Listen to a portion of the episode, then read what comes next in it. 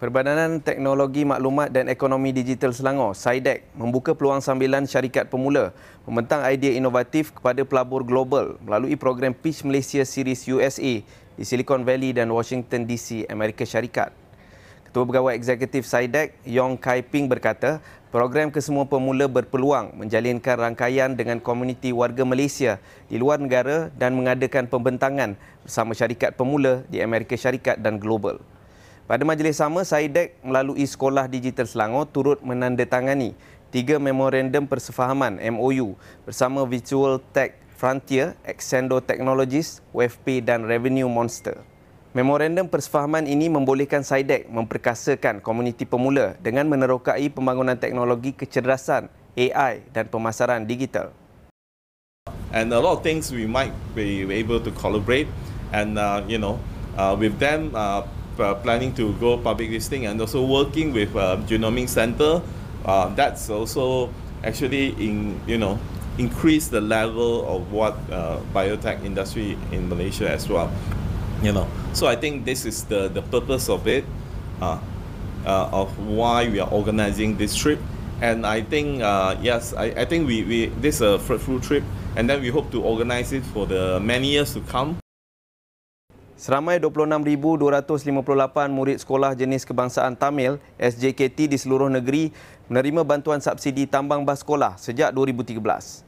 Exko Kebajikan Masyarakat Gana Batirau Rahman berkata, untuk tempoh tersebut sebanyak lebih 7 juta ringgit dibelanjakan bagi meringankan beban ibu bapa berikutan sebahagian besar tinggal di pedalaman atau ladang yang jauh dari sekolah. Menurut Gana Batirau, bantuan tahun ini diuruskan sepenuhnya pihak sekolah mengikut dana disalurkan Unit Perancang Ekonomi Negeri, UPEN, untuk membolehkan agihan dibuat lebih cepat. Beliau berkata demikian selepas mengagihkan sumbangan subsidi tambang bas sekolah tahun 2023 berjumlah 1.078 juta ringgit kepada 3,594 murid dari 97 sekolah dalam sebuah majlis di foyer bangunan SUK Shah Alam semalam. Ini adalah lebih membantu kepada masyarakat yang mana benar-benar keluarga yang kurang mampu dan sebagainya. Kalau anda pergi ke Carry Island, anda masih boleh nampak budak-budak tanpa kasut seluar yang mana perlu pakai rafia, tali rafia untuk ikat. Saya hanya imbas kembali kehidupan saya sewaktu dalam estate. Ya, saya ni daripada Teluk Intan, daripada estate juga. Maka keadaan itu menunjukkan telah memberi ilham kepada saya supaya membantu mereka. So kalau saya nak beli beg, bagaimana pula? Kalau nak beli itu, bagaimana? So kita buat program tambang bas sekolah pada ketika itu.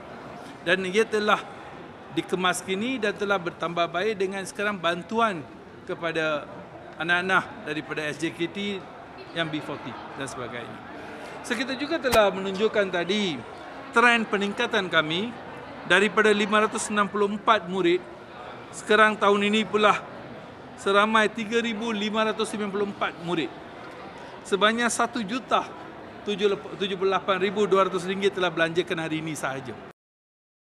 Kerajaan negeri memasukkan kes syariah dalam senarai dana bantuan guaman Selangor berkuat kuasa semalam bagi membantu wanita daripada golongan berpendapatan rendah B40.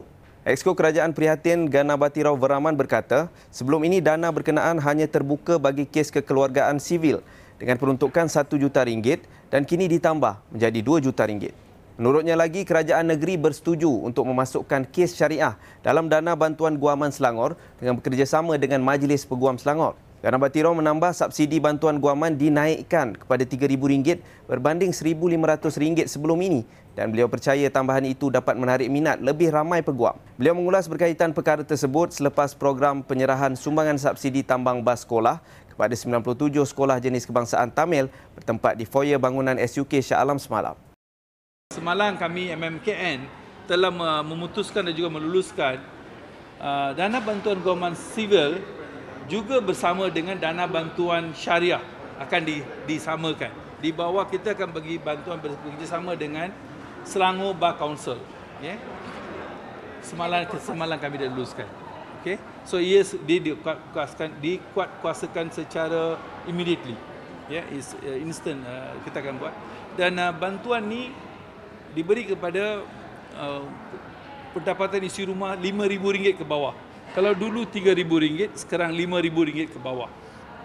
Dan subsidi yang kita nak bagi kepada setiap kes tu kalau dulu 1,500, sekarang kita meningkatkan kepada RM3,000. Kerajaan negeri memperuntuk sejumlah RM271,976 untuk menaik taraf kemudahan termasuk jalan raya di kampung orang asli sekitar Dengkil. Exco Hal Ehwal Orang Asli, Hi Loisian berkata, peruntukan membaik pulih kemudahan tersebut antara pelbagai usaha yang dilaksanakan demi menjaga kebajikan serta membela orang asli di negeri ini. Beliau berkata demikian selepas merasmikan Balai Raya Kampung Orang Asli Bukit Baja Dengkil yang selesai dibaik pulih melibatkan kos RM84,000 semalam.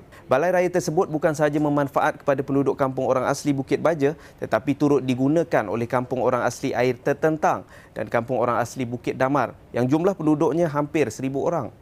Dan selepas siap ni mereka boleh gunakan bayaran ni untuk buat mesyuarat ya, dan juga buat aktiviti uh, perkahwinan dan juga aktiviti program-program lain lah. So yang melibatkan penduduk. So yang ni sangat-sangat penting untuk mereka. Sebelum tu memang mereka tak ada uh, dengan usang lah mereka punya bay- uh, yang yang bayaran yang sedia ada. Kalau sebelumnya ni macam mana diorang bermesyuarat macam mana tu? Dengan tak ada balai ni. Maksudnya bermesyuarat Ada balai tapi dia usang lah. Us- Okey. Usang kan. Dia Diorang memang usang. juga kat ah, situ buat lah. kat Kat mana tu? Sini lah. Di sini juga? Ah, kat sini. Oh. Ah, Sini juga. Ada diorang Ah, so, program pun buat mesyuarat ke Ya, program juga. so kalau hujan susah lah dia memang bocor. Bila baby mula start? Dia punya ubah Tahun, suara? ta- tahun lepas. Tahun Tahun lepas. lepas. Ha, Siap kita ambil bul, dua, Berapa tiga lama? bulan ni kan. Ha, tiga bulan untuk siapkan. Ha. So dengan kerjasama dengan NGO modal tu untuk kita siapkan Sebanyak 33 kampung orang asli di negeri ini atau 45% berjaya di Warta Kerajaan Selangor sehingga kini. Exco Hal Ehwal Orang Asli Hi Loisian memaklumkan baki 41 kampung lagi sedang menunggu kelulusan berikutan pertindihan hak milik individu, rizab Melayu, hutan simpan, masjid dan jalan raya. Belanjawan 2023 yang dibentang Datuk Menteri Besar, Datuk Seri Amiruddin Syari, memperuntukkan 1 juta ringgit bagi memastikan isu pewartaan tanah kampung orang asli dilaksana bagi memelihara penempatan mereka. Perkara ini agak sukar, penyelesaiannya perlu mengambil masa dan berharap penduduk dapat bersabar. Saya pernah turun di di daerah Sepang untuk selesaikan isu perwataan kampung asli. Ya, bukan setakat Bukit Baja. Tapi kita ada bincang juga. Ya, semua yang masih pending masa belum luluskan. Ya. Ah, untuk Selangor kita ada 74 buah kampung asli dan kita telah pun berjaya mewatakan 33 ah, 33 dan masih lagi 41 kita um, masih tunggu ha, tunggu kelulusan daripada daerah. Ha, di mana kita telah pun setakat ini kita berjaya mewatakan lebih kurang 45% tanah orang asli telah pun diwatakan ha, dan kita harap dalam 2-3 tahun ni ha, semua kampung orang asli di Selangor akan diwatakan Sekian semasa hari ini, teruskan mengikuti perkembangan Selangor menerusi platform digital kami dengan carian media Selangor di Facebook, YouTube dan TikTok Selangor TV. Jumpa lagi, salam hormat.